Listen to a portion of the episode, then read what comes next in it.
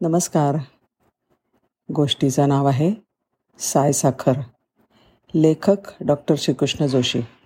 लेखक म्हणतात पडवीतून गोठ्यात उघडणारं दार आईनी रात्री उघडलं तेव्हाच लक्षात आलं आज काहीतरी वेगळं घडणार आहे.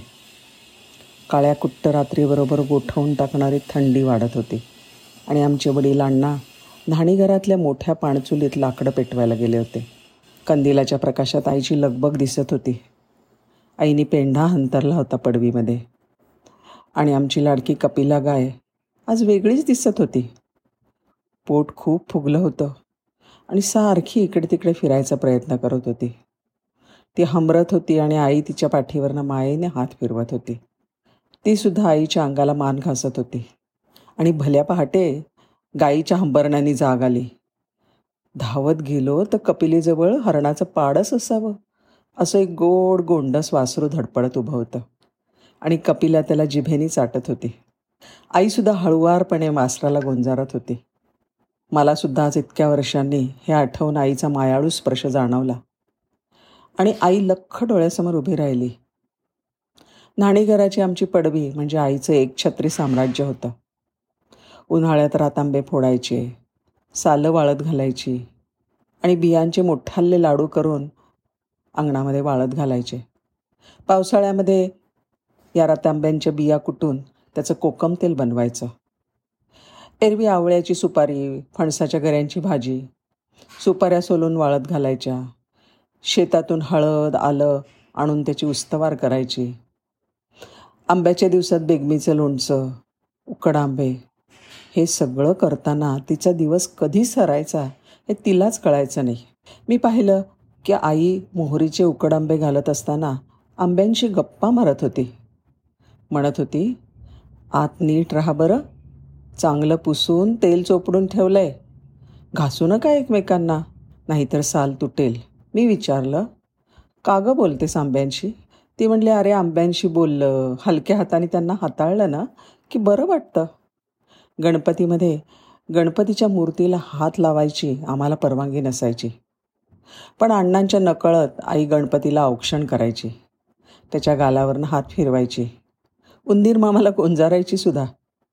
आणि विसर्जनाच्या दिवशी रडवेली व्हायची. म्हणायची चेहरा बघ कसा उतरलाय तो. जपून जा रे बाबा. आणि पुढल्या वर्षी लवकर ये हो.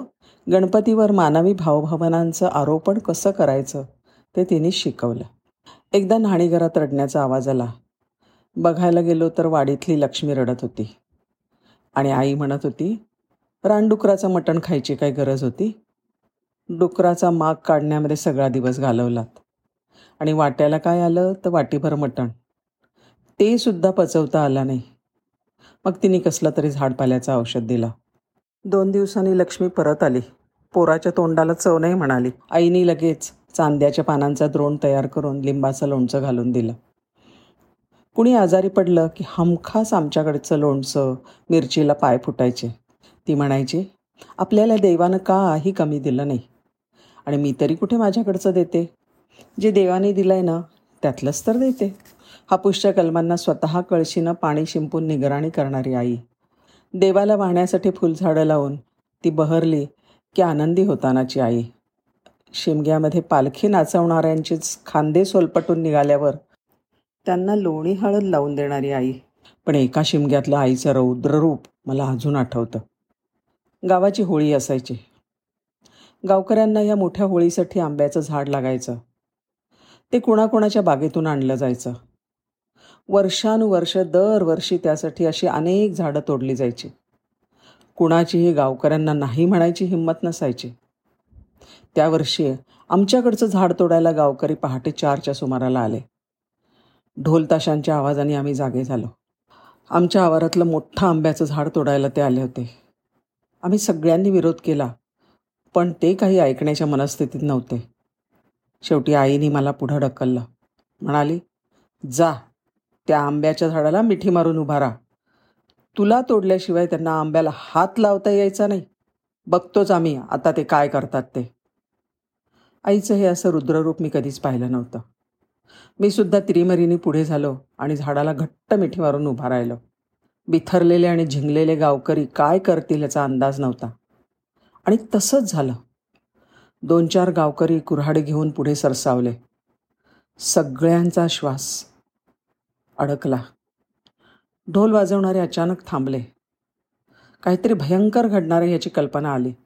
कुऱ्हाडी घेऊन आलेल्यांकडे मी एकदा पाहिलं. त्यांचा अवतार बघून माझ्या डोळ्यासमोर अंधारी आली. पण क्षणभरच मग मी स्वतःला सावरलं. डोळे मिटून झाडाला चिपकून उभा राहिलं. पण काहीच घडलं नाही. आता सीन पालटला होता. बाकीच्या गावकऱ्यांनी माझ्या अंगावर धावून येणाऱ्यांना आवरलं होतं.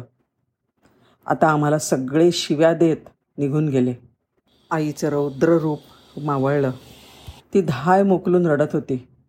या झाडासाठी मी तुला पणाला लावलं बघ असं म्हणून ती मटकन खाली बसली. त्या दिवशी आईने पंचपक्वान्न करून नैवेद्य दाखवला. ही सायसाखरेची वाटी आंब्याच्या झाडाजवळ मिळाली. आई म्हणाली मीच नेऊन ठेवली होती. त्यातली सायसाखर आंब्याच्या मुळांना लावली. आता उरलेली तुम्ही सगळ्यांनी खा. सायसाखर ही आमची गंमत होती. साखरेची गोडी साईत मिसळली की नातं घट्ट होतं. साईची स्निग्धता सगळ्यांना सामावून घेते असं आईचं तत्त्वज्ञान होतं. त्यामुळे कामामध्ये राब राब राबलेले आईचे हात कितीही खरखरीत असले तरी साय साखरेसारखे मृदू मुलायम आणि गोड वाटायचे. आज ते सगळं आठवलं. एस टी थांबली. मी उतरलो आणि घरी निघालो. घाटी चढताना घराकडे नजर टाकली. आई बॅटरी घेऊन पायरीवर बसली होती. साय साखरेची वाटी माझी वाट बघत होती. धन्यवाद.